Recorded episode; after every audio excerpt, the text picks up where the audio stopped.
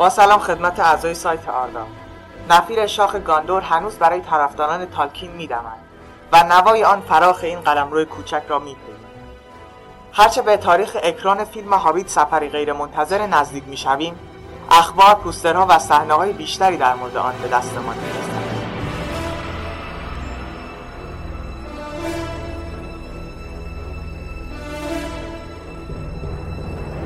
سومین و چهارمین تبلیغ تلویزیونی هابیت سفری غیرمنتظره. این دو تبلیغ که به فاصله زمانی حدوداً دو روز از یکدیگر منتشر شدند، تفاوت چندانی با تریلر دوم فیلم هابیت نداشتند. صحنه‌های کوتاه جدیدی را که در تبلیغ سوم مشاهده می‌کنیم، کوهستان مه‌آلود، ریوندل، بیلبو در غار گلوم و فریاد نبرد تورین سپرولود هستند. و در تبلیغ چهارم صحنات جدید، طرد کردن بشقاب‌ها و فلوت زدن در شب مهمانی غیرمنتظره بیلبو.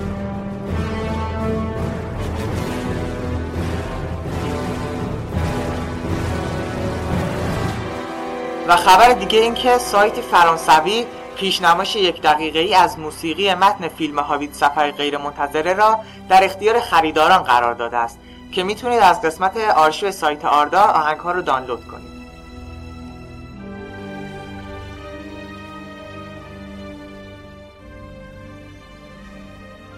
و اما در تالار آردا، به نظر شما فروش جهانی فیلم هابیت سفر غیرمنتظره چه مقدار خواهد بود؟ این سوال نظرسنجی این هفته ای سایت آرداست که توسط کاربر آرون ایجاد شده. و اما تاپیک های زده شده در این هفته اکثرا مربوط به کاربر تور بوده. تاپیک ها عبارت بودند از نمایشنامه صوتی سیلماریلیون و آیا از نام کاربری خود راضی هستید؟ و تاپیک دیگر با نام الفروغ فلسر توسط مونتاف سارون که به بازنگری و بررسی جادوی سیاه در دنیای تالکین و رولینگ می‌پردازد.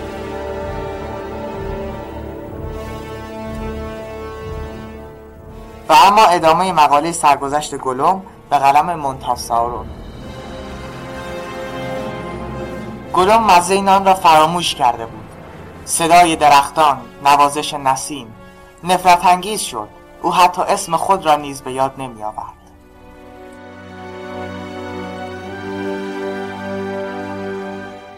پانصد سال بعد از اینکه گلوم حلقه را به کوههای مه‌آلود برد، هابیتی به نام بیلبو بگینز از اهالی شایر در سفری که همراه با دورف‌ها داشت در غار گلوم گم شد.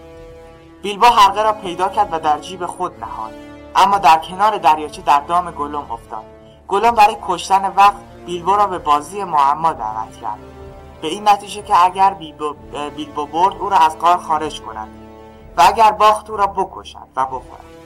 و سرانجام بیلبو نه بر حسب دانایی بلکه بر حسب تصادفی بازی را برد و با ایجاد معمایی برای گلوم او را غافلگیر کرد و از دست او فرار کرد. گلوم فکر میکرد که هنوز حلقه را در اختیار دارد، اما بعد از رفتن بیلبو از غار دریافت که بیلبو آن را برداشته. در همین حال فریادی از روی نفرت و ناامیدی پشت بیلبو را لرزاند.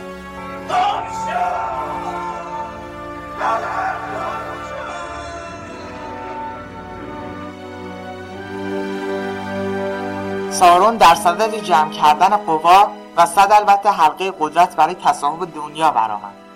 حلقه به مدت شصت سال ساکت و آرام در اختیار بیلبو قرار داشت، اما با قدرت گرفتن سارون حلقه نزد بیلبو به جنب جوش افتاد. حلقه فراخوان اربابش را شنید و آرزو داشت دوباره نزد سارون برگردد.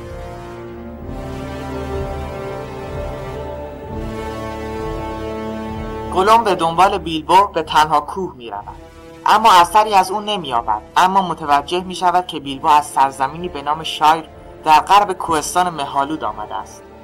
گلوم به سمت سیاه‌بیشه برگشت، اما متوجه شد که ناخودآگاه به سمت جنوب می‌رود.